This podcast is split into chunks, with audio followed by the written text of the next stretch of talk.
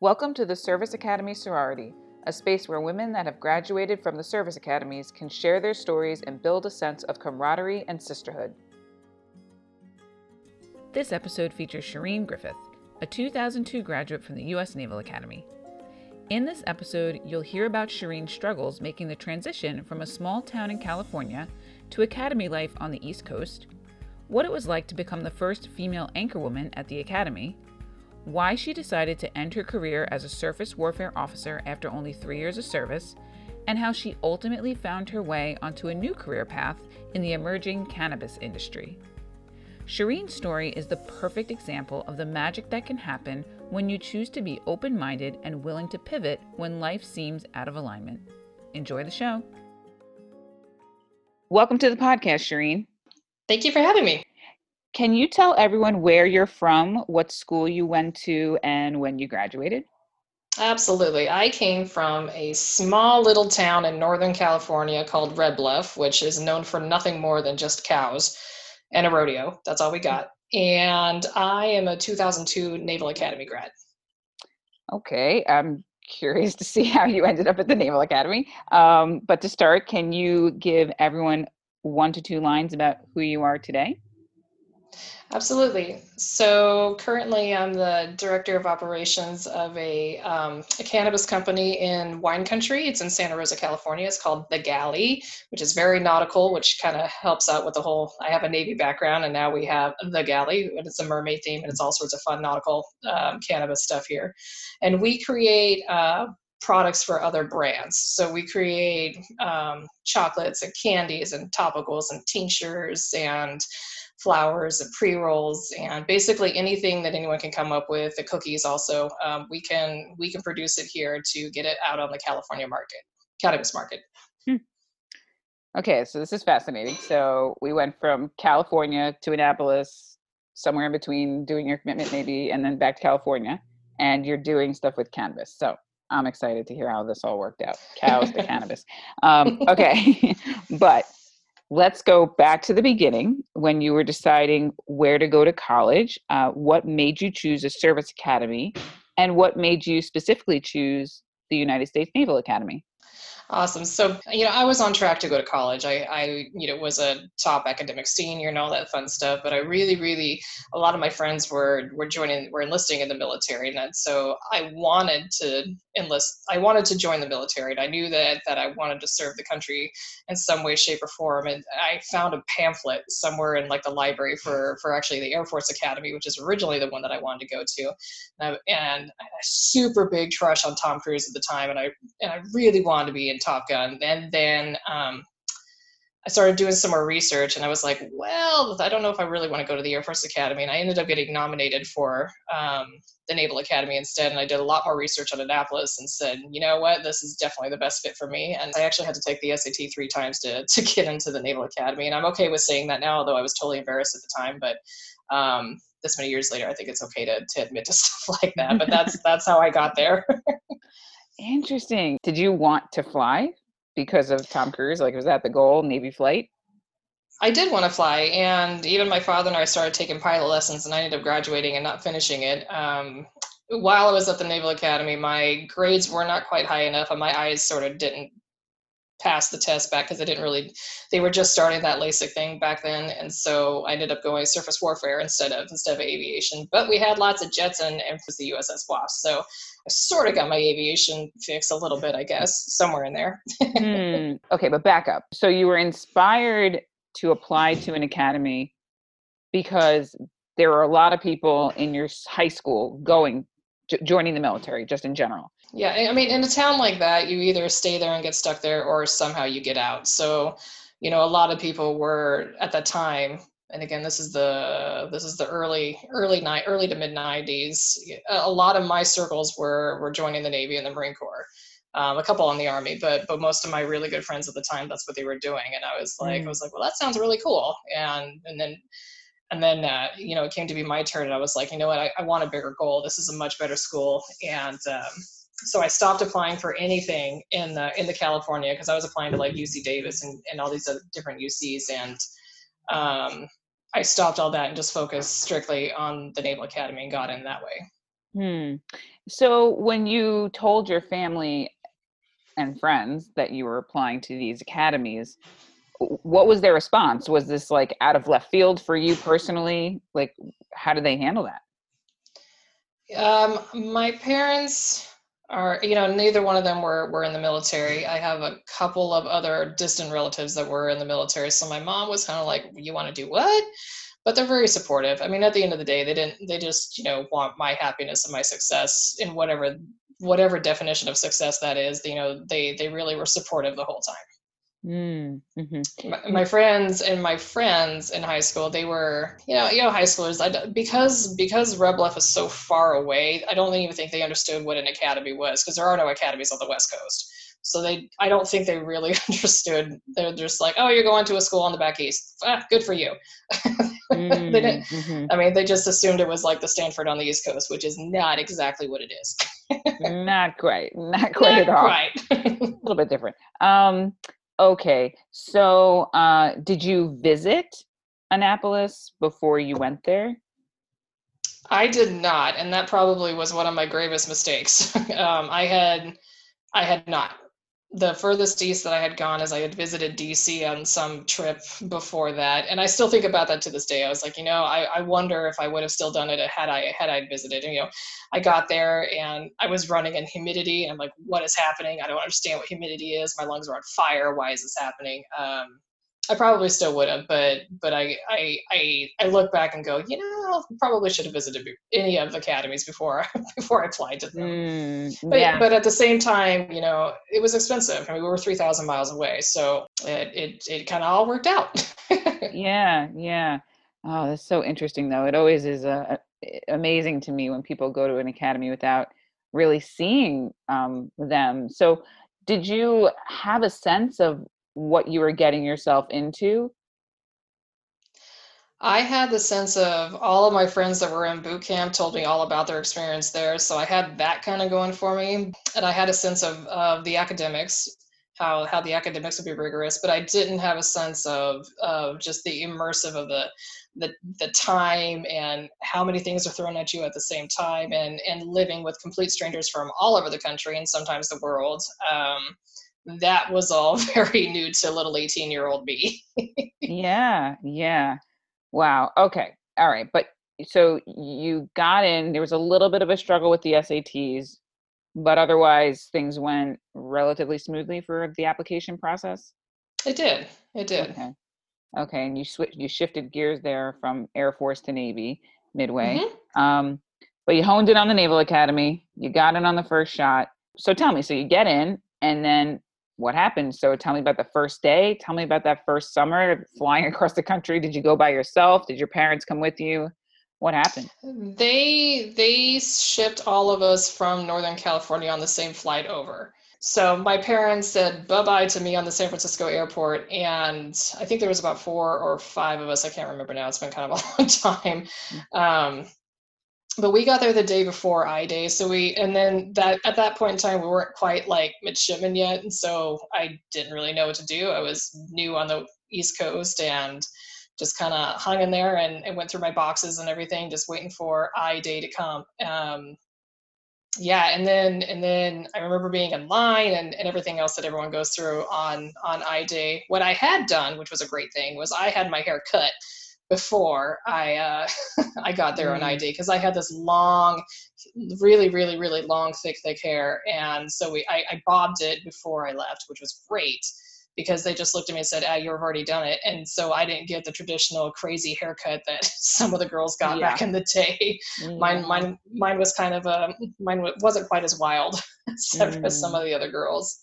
Mm. Um, but in true transparency, you know, I was a terrible mid, honestly. like I, uh, I, I, think I think I was too young and too immature at the time to really soak in the true essence of, of the academy, which is which is sort of sad to say. But you know, looking back, I'm like, eh, I probably wasn't. It probably would have. I probably would, would have been a much better candidate for NAPS. Looking back on it. Hmm. Yeah. What so I definitely want to dive into some of those, some of more details of what you're saying and some of the lowlights of your time at the academy. But I want to hear some of the high points, some of the things that were, you know, that you enjoyed about your time there, and and actually a little bit more too about your summer. one of the things that that really killed me was I was supposed to be in drum and bugle corps. I remember this very, very cleanly. So I got accepted into drum and bugle corps, and this is plebe summer and for some reason someone switched me over to like soccer or something like that and i was like why would i be in soccer? I've never played soccer in my life. I should be with the drummers over there. And it was like this big hoopla and so my all my dreams were shattered for the summer but i ended up being a drum and corps for the full year four years so it wasn't really that bad of a deal. Mm. so that was mm. my first huge slap in the face disappointment of, of you have no say in this get over it. I'm like oh well alrighty then. Uh, so you're saying that for the summer you had to be with the soccer team and then once you got out of that you went into the drum and bugle corps correct That's yeah yeah yeah. So, but like for me, uh, that like I'm getting anxious thinking about that because like like the summer like soccer is very different than drum and bugle corps. I mean, that's a very different activity. Right. And, right. and, especially for someone who is a musician, you know, that can be your outlet. Like the, yeah. the ECA, the extracurricular, whatever you signed up for, you know, during plebe summer is supposed to be that one little outlet. Yes, you have yeah. the detailers everywhere and yelling at you and all that fun stuff, but it's slightly the little out, outlet. So it was like a double whammy for me. I was like, okay, so I don't get music and I have to play something I've never played before. Sweet. Sign yeah. me up. yeah, yeah, that's what I'm that's what I'm saying. Like that seems crazy to me. like that doesn't seem like an outlet at all. That seems like. So I was a very unhappy little plebe, but whatever. It's all good. yeah, yeah. Wow. Okay. All right. Well, so now you go into the academic year and you it sounds like the drum and bugle corps was a huge highlight. You finally got onto the right track. Um, mm-hmm. Was that where you found your people? Yeah, all all the lifelong friends, or a lot of the lifelong friends, came came out of that circle. Yeah, it was a it was a really good time. Mm-hmm. Okay, and well, I think it's because we, we we traveled together, you know, and any it's like it's just like any other team. You know, you have the football team; they all travel together, they train together, they practice together. You know, you have that kind of camaraderie. So so those those were my peeps, my my band geek peeps. mm, gotcha. I say okay. that lovingly for who, any, anybody who's listening. yeah, it's me. It's really funny because at the Merchant Marine Academy we have a whole company called Band Company. Oh wow! yeah, awesome. it's a whole company dedicated to the band to the band. So anyway, I just I think it's you. You were probably dispersed amongst companies, correct? In battalion, Sure. Yeah. Yeah, we were yeah but okay anyway so all right so tell me more about some of these highlights at the academy some of the most memorable times that you have like i said i, I didn't do all that hot academically but um, you know some of the some of the really funner highlights was always the football season oh, i mean that that kind of goes without saying you know, because again, me little country mouse coming from this tiny little town, I loved going to all the other different colleges and seeing like, you know, big, big football games and, you know, the, the glamour that goes with it and the parades and, and all that fun stuff. I absolutely enjoyed all those. Um, mm-hmm. anything traveling with D&B was a lot of fun. And, you know, I, I, getting put on restriction was quite memorable. That was, that was also good times, um, which for, for the stupidest reason. And it's one of those things where it's just like, you know you're you're a young 20 high teen and you just do stupid things as as rigorous as as these mil, you know as these you know academies are people still do stupid stuff and we totally did and we had the mentality in, in this case we um as an upper class we had uh we had some some plebes who were who were musically talented but in rock and roll band and they wanted to do a gig like in Baltimore, which was just outside the limits, and of course plebes can't go. And so we sort of did a whole "they can't fry us all" attempt, and they fro- they fried us all. So it's like our almost our entire company was on restriction for just like this little outing that we decided to do on a on a weekend, which was dumb because we got caught. Um, you know, it's it's all that you know that, that funny little college stuff. That's a that's a lot of fun. Um, mm. I truly enjoyed you know the summer training when we got put you know, I went on the USS Essex, which I which was the sister ship of the ship that I ended up on later on in life anyway, which is kind of kind of fun and sort of serendipitous. Um, yeah, mm. all those experiences were really kind of the highlights for me. Yeah, yeah. Now, so so you did you? It sounds like you identify as a musician. So you played music. You played an instrument in high school. Did you play a sport? You know, no. The only sports I did were sort of individual sports like cross country, or I did play volleyball actually way back in the day. Um, I did, yeah. But Mm. most of my my effort was in theater, drama, and and music. Yeah, in the band. Okay. Okay. That makes sense. Um, so academics, tell me more about that. Yeah, um, my play period, I did, I did, I thought I was struggling, but I did okay. Um, I ended up, I started off as an oceanography major, and then, and then about two years in, they said you probably need to be a general science major because you're going to fail out. And I said, okay, let's do that. Um, I I don't think that my high school, my little high school in Red Bluff, prepared me quite for what the academics in college, and especially something like the Naval Academy, was going to be. Because what I thought was a pristine essay, because all my teachers before had been telling me your essays, I was suddenly getting D's and C's on them, and I was like, what What's going on? I thought I was a good writer, and then I had a I had a major learning curve with um, with switching from what I thought was really good work to what actual college professors were were expecting out of me. Um, I did a lot of summer school just to make sure that you know to get make sure that my grades were and such that I could graduate on time. Mm, So mm, yeah, and I think it has to also has to do with I was so far away from my family, you know, and most of the I don't know what it is at the Merchant Marine Academy, but at the um, Naval Academy, you're supposed to normally you'll get like a sponsor parent, and you know they'll they'll kind of help you through. And my first spon- sponsor parent was not a good fit at all. I don't know how they picked this person, but they were they. So I didn't really have that. I didn't even have that support, and I was three thousand miles away from my family. So I just had all this again, very, very naive, like uh, you know emotions going you know so you know that i didn't really know anybody there except for who i was making friends with so all that compounded with with trying to study was just um it was it was it was a lot for me that time and i did struggle with it mm, mm. Yeah. Well, it's okay. So tell me more about some of the lowlights at the academy then, because academics is obviously it was a struggle. You know, that's what you're sharing here. Um, it sounds like you were a little lonely too, um, being so far away from home. yeah yeah i was um had had some really really good friends sort of kind of adopt me but they weren't from there they were from atlanta um yeah the the low lights were were constantly being on um on uh like like not doing very well in PRTs either. I did, didn't and again because you had alluded to did you do any sports? I said no, not really. So I'm not really the most physical person in comparison to other people who are absolute athletes, and so I didn't do so hot on any of the PRTs either. So between the academics and you know the the weight struggle thing, it, it just it, it kind of always was was was a compounded and it, it was it, Mm. it was a struggle for me but um, when I was a when I was a firstie, uh, had another whammy happen. My my brother was unfortunately killed in a motorcycle accident right before 9/11, and Mm. it was about that point where like I didn't even recognize myself anymore, and so I actually sought out somebody for some psychiatric help and it was it was just one of the things where it helps so much you know it's one of those things where a lot of people struggle with oh i can't do that you know that's gonna that, that looks bad on me but um, i'm so glad that i did because it kind of flipped me around and got me over the edge to finish my first year because it was going downhill pretty fast right after that um, Mm. Oh because I because I just disengaged on everything. Because I because actually when 9/11 happened, I wasn't at the academy. I was preparing for a funeral on the West Coast. So it was it was it was kind of an interesting you know place in the world that I was in at the time. Ooh, that is that sounds like so much. So what I'm hearing is that the academy overall was just a really big shock to the system right from the beginning.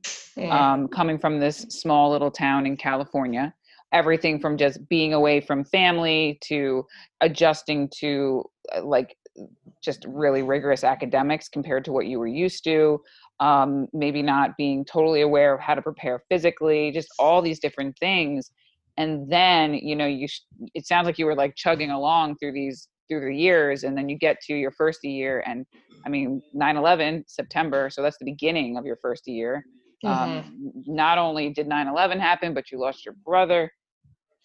Whew, that it's a lot. That's a lot. That's a lot on top of each other. So, but you said you got help, um, and you kind of got over that Yeah. hump. Um, did you feel like you had developed relationships at that point in the academy to to help you navigate that space? Did you feel supported? Yeah, by my first year, you know, we had the core. You, you, I had a core group of friends who, you know, at the time, I guess texting wasn't even a thing because we had the big Nokia phones. We don't have the smartphones like we have now, but um, you know, mm. it was one of those just call me if you need anything kind of kind of people. There was there was a really good handful of people who were willing to support. And to be honest, I think some of the academic professors were like uh, you know when i came back off of leave from from the funeral there was a couple that just said you know if you need anything let me know and gave me the extra time to be, i was like you know I, I remember staring at a test going i have no idea and i kind of gave him a look and he's just like you know take another hour come back. And and he didn't have to do that but he did you know. So there was even some support from within the academy as as well as you know my my friends at the academy for sure. Mm-hmm. so i'm curious because 9-11 alone would be a lot. The death of a family member the death of your brother would have been just a lot. But com- compounding both of those and given everything you shared after you went through your processing of that whole thing you know where did you land? Like what what was your mindset at that time finishing out your year? Finishing out the year you know and, and again in true transparency i think I, at that point i was just going through the motions get through graduation get to whatever the next step is. Like i was kind yeah. of in i was just in survival mode at that point i think emotionally and and um and mm-hmm. so you know I, I, at that point i knew i was going surface warfare. And so it was just like okay just get to the next step. What's what's after graduation? Okay you got to go to SWOS and then get to your ship and and off you go. Um, it was sort of negative. And, and again i really really hate to, to paint that that light but i know that i'm probably not the only one who was a little bit bitter when you graduated. Um, but at that point i think i was just going I, I really was just truly going through the motions being like okay this is what life's throwing at me. Let's just handle it yeah yeah. Now um did did like 9-11 impact you at all and your thought process about serving post graduation it did in that I was really glad to be at the Naval Academy. I wasn't I was very very glad actually to be like okay this is obviously where I need to be but it also I didn't have the I need to stay in for 20 years now because of this kind of a mm-hmm. flip of the switch. I think in that again probably was because I was processing a lot of other stuff at the time. Um, it yeah. just I, I just kind of was in self survival mode yeah. just kind of selfish but it is it is what it is. No it's it's real like that's what happens you know so i, I appreciate you sharing because it's that's exactly what to me that makes total sense. Um so uh, at what point did you switch gears from like this aviation path mentally to being like okay surface warfare is a better fit i think it, it, it probably was right in between uh, third class and second class year where it was kind of clear that I no longer was a top academic senior anymore. so mm-hmm. to not really put my expectations too high, that, that's about where that shift happened. Gotcha. Okay.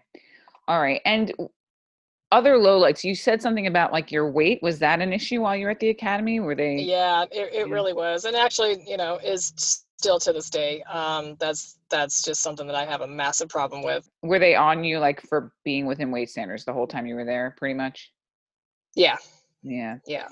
Uh, it's such a that's such a tough one. Yeah, I I get that. So tell me, as you approach graduation, um, what was that like for you? What was graduation like for you? And uh, what was what was the plan? I know it was surface warfare, but what was the plan? Um, just like everyone, totally elated. Like probably one of the happiest moments. So you know that it's finally over. The four years is finally over.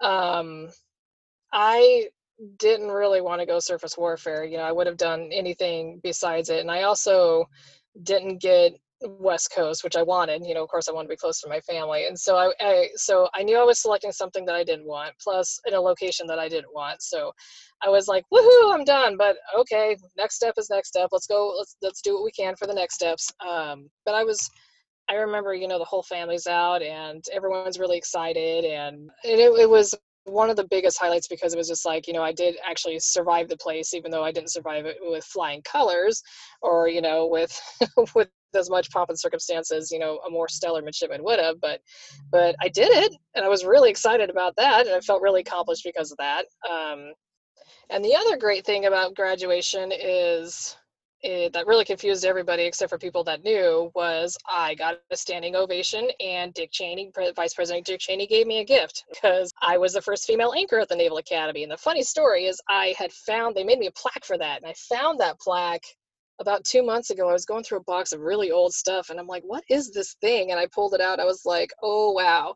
The Naval Academy gave me a plaque that says first female anchor, yada yada, and there was a little mm. write up in the the Gazette or whatever you know at the time i was super embarrassed and you know and people can say what they will about it but i mean i graduated on time and that's okay with me you know every, you know just just that was my place in the rankings that's all.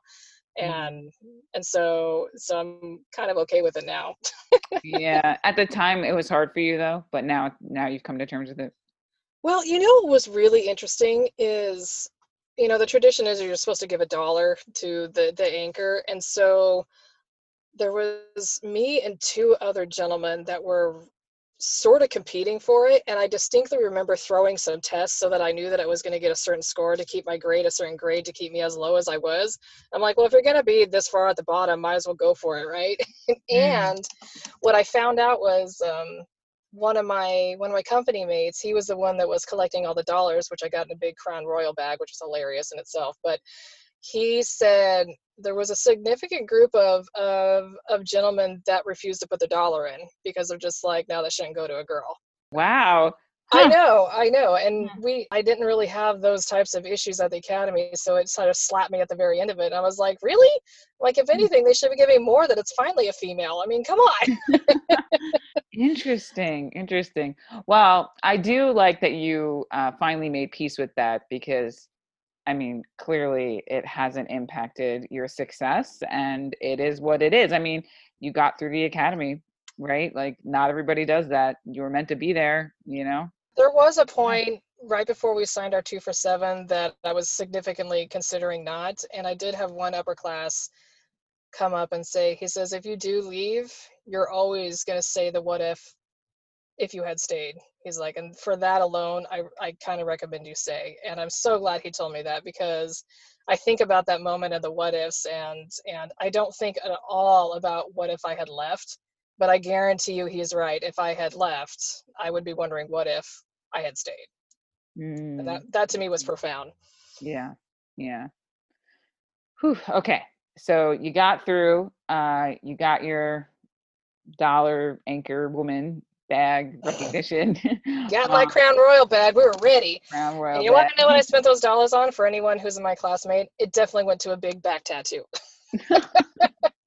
um, okay, so surface warfare, East Coast tell me how that went for you. I was on the USS Wasp, and it again was one of those things where I was sort of angry going into it, and this could have been a leftover of, you know, so far away from everyone that I love, and now I'm moving to a new place where I really don't know anybody, so we're starting over again. Um, but I had a genuinely amazing, amazing first boss in the Navy who, on one level, he was a walking, talking sexual harassment case waiting to happen. Like he just was so unconventional. It would always say things to he liked to he liked to be really funny or try to be very funny and occasionally it would turn into something very very offensive depending on who he was talking to. But he really he took it upon himself to he had a you know a whole group of junior officers that he would, you know, take out occasionally or try and take care of and nurture and mentor and and to this day you know i still think having him as as my first boss in the Navy because he he was the first like mentor I had in the actual fleet, and you know I saw how well he took care of his sailors. Um, he was kind of kind of unconventional towards other officers, but he definitely took really good care of his sailors, and that sort of set the tone for later on in life when you know leading teams in in the civilian world and in manufacturing and stuff like that. It it was it was very similar. Uh, it's a very similar concepts of, in manufacturing as it is in the in the military, and so um, that piece of it was good but then he left like within six months and then i got somebody who was not quite that same personality and so struggled a little bit on my boat. I mean we did a deployment and um, we were the class that uh, uh, they had overmanned junior officers in the surface warfare. And so at my three year mark, they said, Hey, we need to get rid of about 100, 150 of you guys. You know, do you want to just volunteer for, you know, no obligation, just you get out early? And, and I was like, Yep, see ya. so that was sort of the end of the, the naval career. So I ended up doing three years in the fleet, not five. Hmm. Okay. And what was the plan when you decided to leave? Did you have a plan? I did not. Mm-hmm. I absolutely did not. I went back west, um, and yeah, no pl- no plan at the time. I thought about going back to school. Um, at the time, I didn't really understand the VA benefits with with going back to school, um, and and just took a couple of odd jobs, really odd jobs, to just sort of off gas the whole military experience and kind of get back into what the civilian world is like. Mm. And I'd imagine, you know, who you are. You have to get back to who you are outside of that military structure. And it sounds like you needed just a minute to detox from like just their, your time at the academy and your time in the Navy. Um, it just yeah, like that's a, good way of putting it. And and I did. Um, I ended up starting to do what what sort of got me rolling on on a much much better path as I started volunteering a lot with um, so there's animal organizations and where i live there was a there was a sanctuary that had big cats and that's that's sort of where where the, the spark and shireen really ignited again um, you know because who doesn't like to play with you know or feed tigers and lions and stuff i mean it's, it's a lot of fun mm. but um, the director there, she says, you know, the cats respect you inherently because you walk around with authority. And I was like, hmm, wonder where that comes from. so it grew to be grew to be kind of fun. So I got to got to get back to my roots of what I love, which is typically animals. That was all volunteer, which is totally fine. I and and I and I love doing it. I was doing. Uh, that's about where the food industry started. So I, I was working. I was working. Um, uh, with food in in that area and volunteering every spare minute I have to uh, to this place that that had all these these wonderful exotic cats, and it was a it was a really good time and a lot of fun, you know. But it mm-hmm. also was like kind of like that that low level job, so it started to to spring into, you know, probably shouldn't be a lab tech. You probably should be some sort of supervisor. And I'm like, yeah, I can do that. Let's do that. and then, then it, that mm. kind of grew the the food industry career for me. Interesting. So was that hard for you to go from being a military officer to more of like a low level job that because you know you're exploring a new industry and you're kind of in this transition how how did that feel for you emotionally? That i was actually pretty fine with. It was a it was a pretty it was a pretty cool job. I was a i was just a tech at a, at a dairy. We were i was just testing cheese all day and it was like the best schedule had really cool um really cool coworkers but it was very evident this isn't the end of the line for me. You know like there's there's other places are going to be happening what where i had the most emotional problems and and is is my emotional intelligence is a little bit or was a little bit rough coming out of the military so when i finally got supervisor type roles um, you know, I'd be called into HR constantly saying, you know, you're kind of too direct with people. And I'm like, really? I'm like, but, but I'm not that mean of a person. But just the way that, you know, I would, I would, they said, well, they say you're kind of barking at them. And I'm like, oh, okay, mm-hmm. well, huh, well, okay, we'll have to work on that. It's taken me a lot of years to, to work on on my on my emotional intelligence to be like okay make sure make sure you're thinking about what their feelings are before you say something and etc cetera, etc cetera, because frankly that's not something that ever came up in the navy like you just said what you needed to say and i was on the east coast also and i think there's a difference between the way that people converse with each other east coast to west coast like because like if i'm in new york i feel like i'm not really out of place but you know sometimes in california it's a little bit different yeah, listen, I'm from New York. Yeah, you can't be you can't be direct enough. We don't we don't have time for that stuff. exactly. But over here, I was like, okay, so here's what we're yeah. going to talk about, and we want to make yeah. sure you're feeling good about it, and and and and yeah. that took me a long time to to figure out out here. yeah, yeah, but but also to your point, East Coast, West Coast. I mean, aside, in the military, it's like get to the point, say what you mean, mean what you say, and be done with it. You know, so um, so I get that. I think that's really uh, interesting, like an interesting self awareness that you have there. Um, so so that's been something you've had to work on over the years. Mm-hmm.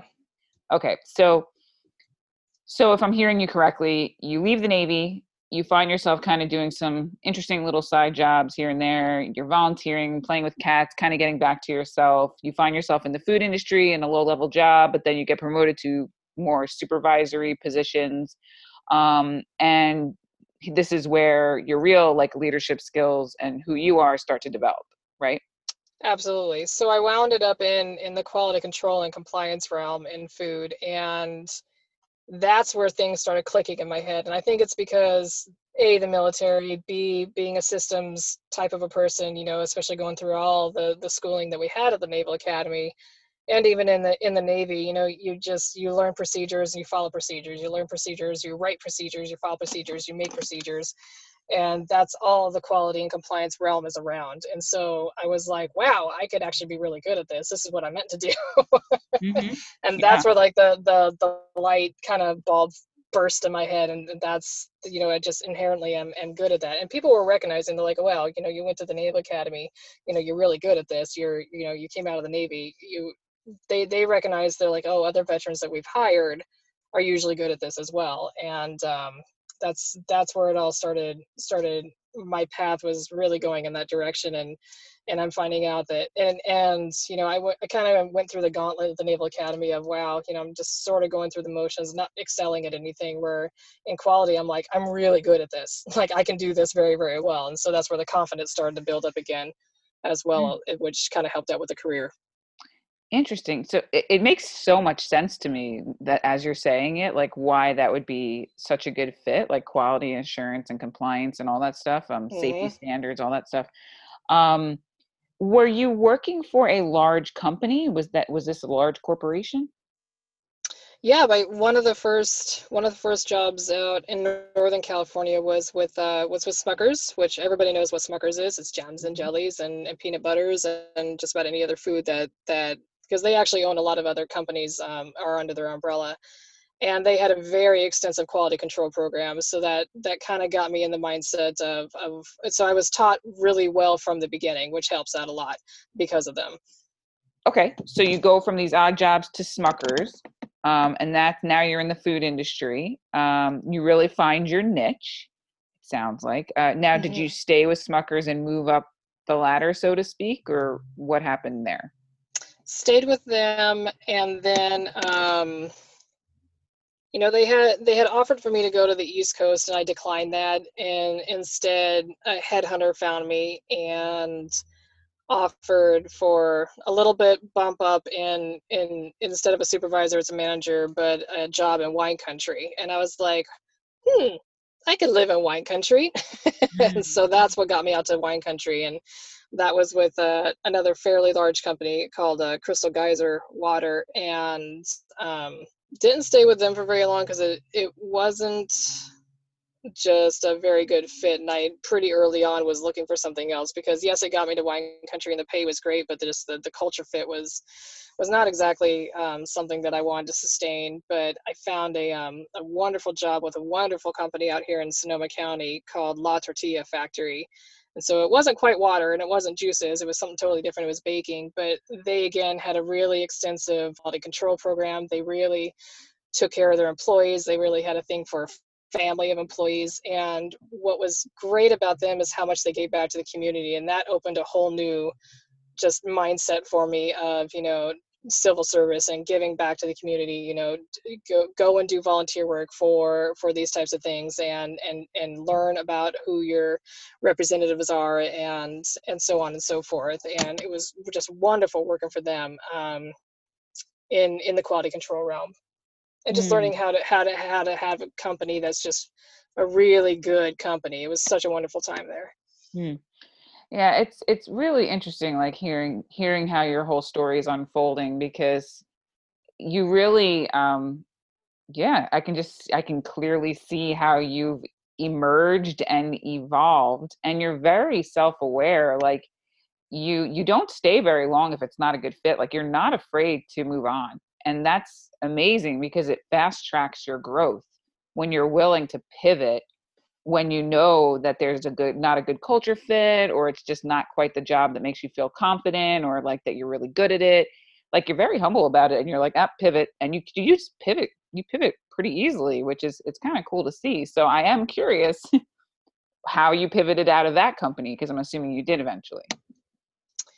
Yeah, there was nothing nothing was going bad at La Tortilla Factory. Everything was rolling along great. Um, but it's just one of those crazy things where where a headhunter got a hold of me and said, you know, there's this startup, and that's a whole other avenue, and it's and they want an operations manager, and I'm like, you know, I'm really good at quality. Quality touches everything, like supply chain and or production. I mean, quality touches everything in the company. I'm like, well, it's like startup is risky, also exciting, risky, also exciting, and I could be learning a lot because that, that's one of my big things is if, you know, I, I really want a continuation of learning and learning and learning.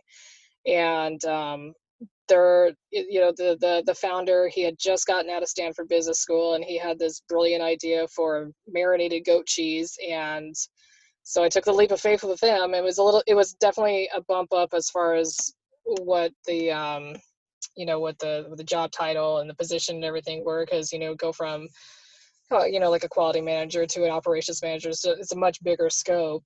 And startups are almost an MBA in themselves because especially when you're there as early on because I think I was like hire 3 and I was there for the first jar that was made and we had somebody else making it up in Oregon. So I was driving up to Oregon just about once a month to watch all the production runs make sure everything was done and about a year after that, the uh, the owner up there said, "Yeah, we're not going to make it for you anymore." So that turned into we're going to build a facility. So I just I was learning so much so fast and just enjoying the the absolute uh, uh enjoying everything about it. It was just so much fun, super hard work, and you know at that point in time I was a mother, so my child was very young at the time and she basically didn't see me for like two years because it was I was either in Oregon or you know or you know at the plant very very late just making sure that everything was getting done and uh, it was it was an absolute blast and it was there that that I started my MBA program and um, because you know he went to Stanford Business School and I was like you know I kind of want to do my MBA as well. And he was like, well, okay, I'll sign off on it. And I was like, okay, because at that point the plant was running, it was running pretty well. It, it, it was, you know, we did it. We, we launched a facility. so, mm-hmm. you know, I was ready for my next learning basically. And I think that's what drives me the most is, am I learning? Am I learning? Am I learning? Yeah, startups are no joke. I mean, they are full... they are not for the faint of heart. no, no, they are very involved. But yeah, you can't pick a better opportunity if you want to get your hands in a lot of different aspects of building a company and, and all of that stuff. Um, so, but that's interesting. So here you are now you have like a way bigger title, a way bigger role. Startups, you, are very busy. I know this. Um, and you have uh, a little one at home um, and you're getting your MBA. So um, at this point, you know, was the Naval Academy and your time in the Navy like, did it feel like really far away, like very distant in your past at this point? It just felt like it it made it so much easier for me than for other people. Because you know, I'm thinking about the other people that were in my MBA program, and some of them severely struggled with with with the program, and and it kind of was a cakewalk for me honestly. I was like it, it, wasn't really academically challenging and you know in my mindset you know maybe it was from the naval academy you know you have an assignment get it in on time probably want to do it an hour ahead just in case the internet goes down. How hard is that? And everyone and not everyone but a lot of people really struggled with those types of things and i just didn't seem to have that pressure. I, it, it was just easy. It was a really easy program for me to get through. Um, and so i attribute that to possibly just having maybe a harder a harder regime ingrained in me so i was i was just prepped for it i think i don't know 100% i mean because it's not just the mba program i mean that the naval i academy, still went to work yeah ex- exactly though at the naval academy you had to balance mm-hmm. all of these things so it sounds like yeah i mean not a lot of people understand how much you're balancing when you're going through an academy. They really don't. Right. So, um, so it sounds like, yeah, that really kicked in. Um, that whole get it done, you know, being able to time manage your time properly to have a family and, you know, work full time and get your MBA. Uh, it's pretty awesome. I definitely think you learned some things at the Naval Academy to be absolutely. You know, when you take an MBA program or an executive MBA program, which is what I was in, people, you know, you're you don't usually do programs like that because you want to stay where you're at. I mean, that's not. It's usually because you want, you know, to advance your career or or something along, or launch your own business or something along those lines. And so, you know, we had lots of touchy feely communication talks of, you know, what do you want to do with your life and all that fun stuff. And that's where the idea of cannabis came into play. Mm, okay. So tell me more about that. So at this point, you're in this startup and now you're hearing things about cannabis in the air. Yeah, because in 2018, they had just switched California over to recreational. So it was a very hot new market here. Mm-hmm. Um, and and again we were just in some meetings and somebody had asked me would you switch and prior to the mba program i would have said no hard stop no. You know the cannabis is a it's a drug no. I'm i'm i'm a veteran. There's no way i can i can think about that. You know it's as my mother likes to say it's it's just a bunch of stoners which is not the case. But um uh, you know, but I thought about it from a, but in the MBA program, you know, we we also explored looking at things from different angles. I was like, this is a nascent industry.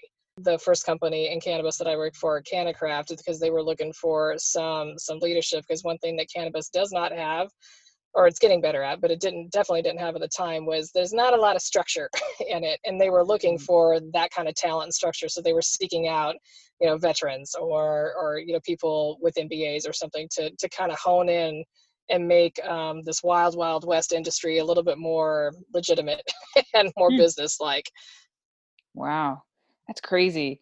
Yeah I, I definitely want to hear more about that because uh, i know like when you're in the military you you're definitely you have this perception most people i shouldn't say everybody the idea is that cannabis is not you know something that you should even touch or look at or think about right? Like it's a drug. Right. It's dangerous. It's will do bad things to you or whatever. It has all these bad side effects and it's illegal and um, so that must have been such a mental leap to mm-hmm. be able to pivot and switch gears um, but it sounds like you did. So you were in this startup and you got an opportunity to what were you doing when you when you changed companies at this point?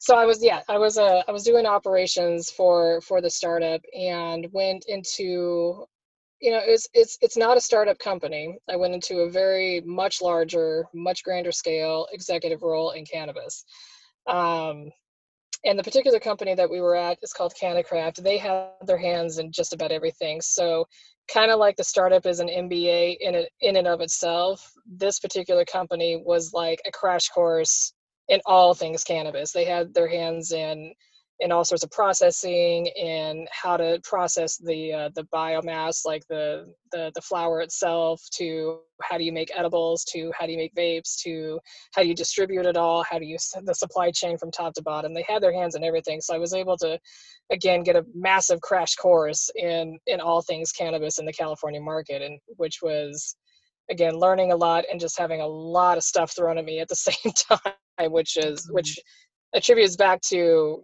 to you know being able to handle you know kind of a workload that's that's beyond you know it just it's just sort of what i do. I think it's just i don't know any i don't know any other way i don't think anymore. Mm. how did you make that mental shift though that it was okay? That it was okay to explore this industry that was kind of taboo for so long? So it came to i i follow i'll follow leadership and about six months prior to this opportunity coming along, the individual who was the dean of the business school at Sonoma State, which is where I was at, announced, and he's Mr. Wine, he's Mr. Academic, he's very clean cut. He suddenly announced that he was going to be CEO of this company, CannaCraft.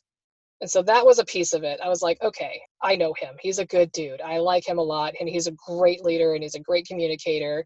He's somebody who I could totally work for. And that was part of it. So that, that was a piece of the, of the puzzle of breaking the stigma for me. And, you know, the other piece was, was again, just the excitement of, wow, it's a nascent industry.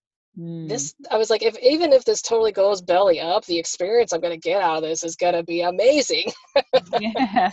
But did so, it did it feel strange? Like i mean at this point i don't know who's around you in your personal life but like i just imagine a scenario where there's like an old friend or a family member or a naval academy graduate who's like oh hey what are you doing? And you're like you know they're potentially still an officer in the military or whatever they're doing and you're like oh i work in the cannabis industry and it's like wait a minute my mother still hates it she's well she hates it but but she also will say things like you know you shouldn't have any of that stuff around this house if I come visit her. But that paint cream you bought by, can you bring some of that up? And I'm like, okay, mom. Okay, I get I get where we're going at. You hate the word cannabis, but you like the benefits. No problem. Okay, I gotcha. Mm. But when I was going back to the academy, you know, for um, like board member events, because uh, again, I'm a great alumni. mm-hmm. When I go when I go back there annually, when I first was in the cannabis industry, I was very tight-lipped to who I told what I did or who I gave my business card to. Um, the very first year that was that was 2018 i believe and but last year in 2019 as more and more states were coming online you know we were you know we are at a social function and i got a lot more people who were curious more so than anything. I did get two people who said oh just so we need another legalized drug and they just kind of gave me the roll of the eyes and how could you do that? How could you be a naval academy grad that could do that? sort of a look on their face and very what i was 10 years ago honestly. Um, but most people for lack of better terms were like well how is that? You know and and you know how is it being in the cannabis industry? And i was like well it's weird. You get paid in cash. And they go what? And i said well you can't bank. And they go what? And i'm like okay you know you get a you get an envelope full of cash every two weeks. That's that's how it works. And they're like huh, that's interesting. I'm like, yeah, well, we're, we're getting there. We'll, we'll have banking soon enough. but they were more interested in, and then a lot, and then some people, the older grads, I should say, say, you know, um, my one, one, one older grad's wife, she was so funny. She came to me and she says, I have a granddaughter and she moved to California and I think she's doing something with plants. And I said, okay. like which means she probably came out to be doing trimming or she works at one of the numerous california cannabis companies and i was like she's going to be okay and she says you're sure i'm like she's going to be fine i promise i promise you that um, yeah but a lot of people are curious and i like to call them the canna curious. You know a lot of people are, you know they hear the buzz. They they know they should be not liking it but there's a lot of people who are you know but they hear the buzz of maybe maybe i shouldn't not like it and then you know they're curious you know like what's the difference between thc and cbd you know what what is all this stuff? And they're they're a lot a lot more people who are genuinely asking the questions more so and i'm seeing that and again in the last about two years more so than people just being like ugh i can't believe you're doing that you know you know what i mean? Yeah, yeah.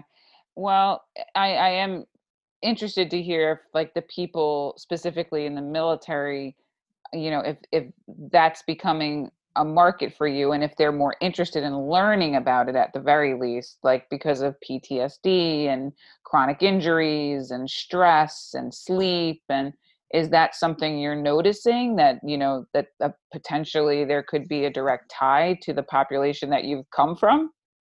There's two t- actually there's two types of people. Some people are asking for the medical benefits and they're really just curious about it and especially in the veteran realm you know, because some veterans and you know it's typically not grads, but you know some veterans take a really long hard road when they you know they are either at least in this area there, there's a large population of, of, veterans who are either homeless or you know they, they have such ptsd that they can't find jobs and and these things. And so we take at, at least in our circles you know we we we have you know programs where we can get them some products so that they can really handle the stressors, the anxiety, the PTSD, and kind of make it so that their lives can have quality again. And and that's those those are the ones that I'm fighting for the most. That that you know who who's on opioids? Okay, we can help with that. You know we, we can totally help get you off of opioids. Just just give us in in a nice healthy way. Um, I mean that's that's what we can. That's that's what drives me more so than anything. Because I was in the food industry. I mean everybody eats and that's fine. And so you're doing something good for for people on the planet. but it's different in cannabis like it's it's a much more profound difference in in our in the purpose and has sparked a light in me as far as purpose goes because this is we're really improving people's quality of life mm. and and it just is something to get so passionate and get behind that i, I absolutely love it mm. well you're out of that first company that first cannabis company and you're in your own company now right yeah, I'm not the founder. Um, I'm the director of ops, and again, hired too. So it's another startup. Yeehaw! Because mm-hmm. I just can't can't seem to get away from those. They're a little addicting sometimes. Um, but it it's actually a food facility more so than anything else. So it's like a culmination of my entire background plus adding on the cannabis on top of it. The complexities actually of the cannabis industry on top of it. Um, so it was just a, a total fit and it helps that it has a nautical theme it's called the galley and it's got a mermaid for the for the logo and we have anchors and all sorts of nautical stuff all over the place um, so it just kind of feels like home hmm. well so and what's the what's the what's the plan what's next for you in this new company I mean, the cannabis industry is very complex, and especially with the laws and the regs, and the, and the regulations and the laws change so often. And are so much more rigorous than than the, any other industries such as like food that it makes it really hard to do business. I mean so the plan is to continue with the license and, and making awesome products. Uh, we made so far we've made hot sauces bath bombs tinctures topicals uh, we've made a ton of chocolate and candies and, and cookies, and we're making all sorts of fun stuff in here. Oof. Sounds like it does sound exciting. You used that word before, exciting, because it's like an emerging market, and there's all these like laws you have to figure out, and also just the process of figuring out the product and how it benefits people, getting the word out there. I mean, it does. It sounds like an exciting industry. It sounds like you found your niche. Yeah, and my next my next next big initiative is to bring quality back into it because what what I found in cannabis was, un, unlike food, um, in cannabis, they real at least at least back in 2019 and 2018, uh, they they want compliant stuff. So all the cannabis on the market was compliant, but it didn't necessarily have any quality checks. So yes, it's legal to be on the market, but it may have the entire you know the entire uh, label might have misspellings in it or might be the wrong mm-hmm. weight or something along those lines like quality checks the quality control really doesn't exist because i mean it's it's kind of expensive to do quality control. You have to invest in it for for it to get up and running. And you know you have to invest in the people or invest in equipment to do these checks. And in in cannabis everyone was just looking for let's just get it on the market to sell it as much as quickly as possible mm. Um, so my next my next big initiative is to get quality into into the cannabis like ethos because it's it's compliant but it, okay let's go the next step you know and i always go back to the example of you know i it, i want to make sure that if we ever make a brownie so to speak let's make sure that the person who has cancer who's using the brownie doesn't get salmonella at the same time. Like that's where the quality checks come into play and that's that's where you know my next big kind of initiative is going uh, throughout this industry yeah, and it sounds like you're the perfect person to do it with your background. So, oh, thanks. Uh, yeah, yeah, you're like meant for it. So that's pretty awesome. Okay, so so now I have to know, um, if you had to sum up your time at the Naval Academy in one word, given everything you've just shared, what would it be? You know, I, I, it's humbling. It really is. That's my word. And I say that because you know it's humbling that somehow some way someone chose me to go there and i went there and i graduated from there and i'm part of this alumni network and i just know of you know so many other amazing alumni that have come through there and it's humbling to, to say yeah i went there with them you know it just it it, it boggles my mind um, you know like this memorial day i actually took my daughter to admiral nimitz's gravesite because it's here in san francisco and I just felt so humbled. I was like, "You are the reason we won World War II, arguably, in some cases, at least in the Pacific Theater, and and you went to the Naval Academy too. Wow, that's pretty humbling to me." Mm-hmm. Yeah, yeah, and I mean, you're making it pretty clear. But how do you currently feel about your decision to go to to the Naval Academy? I am so glad that I did. I, I really am. I'm I'm grateful. I'm thankful. Um, I'm so glad that I did a small piece of me feels a little bit sad because I kind of feel like I was a wasted billet. You know, I wasn't the officer that stayed in for 20 years. So there's that small piece is a little bit regretful because I, I think you know the Navy the Navy should have gotten more out of me, and so that I feel a little bit regretful for. Um, but other than that, I just I'm, I'm just so thankful for for everything because it was a really unique opportunity. It was a really great opportunity, and it really has built you know and built me. It built who I am today. Yeah, it sounds like it set a really solid foundation for you to like grow and figure out who you are and send you on a different trajectory. It gave you a lot of skills that you're using to this day. And it also sounds like, uh, you know, you might not be done with your interactions with the military and with what you're working on now. So who knows? Maybe you'll give back more in the future. Yeah, absolutely. I love I love helping out the Naval Academy. it's good times yeah. now. Yeah, but even just the military, right? Even the Navy with like what you're talking Yeah. about with compliance and the laws evolving. I mean, who knows where we'll be? I mean, imagine a scenario where CBD is being used in the military in some way. I don't know. I mean, imagine a scenario where CBD is used instead of Motrin. For the love of God, if I had any more Motrin in my life, which I know is killing my insides, you know, and instead for inflammation, you know, take a little bit of CBD or CBG or or some sort of a tincture just to just to keep the body going. Yeah, absolutely. Yeah. And I think I honestly think that we'll get there. Uh, obviously, they're never going to go down the THC route, but I mean, the military is well known for people who you know drink and are total alcoholics. Who's to say there couldn't be some sort of regime to to help anxiety, but in a more healthy way? We can do that. We can Yeah. get there. It's just going to take a long path to get there. yeah. But you're in there. You're in there. You're in the you're in the weeds with a big voice. So? I'm in the weeds. I see what you did there. No, see that? See that? Actually, I didn't do that on purpose, but thanks for making me look like I did. um, all right. Well, before we go, do you have any parting words for listeners? Perhaps a key message to your fellow Service Academy sisters? Absolutely. You know, if if you're curious about about cannabis or if you're curious about anxiety or if friends in your family are are suffering any way shape or form and you have a little bit of an open mind you know if if you're a naysayer be a little bit open minded and maybe just try it. It's not going to hurt you well if you're not in the military of course. But um, information is out there. Do do some research. Talk to other people and just just be just be a little open minded even if you're just a little kind of curious Yeah, but it sounds like just looking at your life and listening to your story that this advice of being open minded, it, it honestly is how you've lived your life and your whole career. So that's what all the pivots are about. So I think that's great advice just in general. This idea of like, you know, because that's what took you down the path of even attempting to get into this industry. So I love it.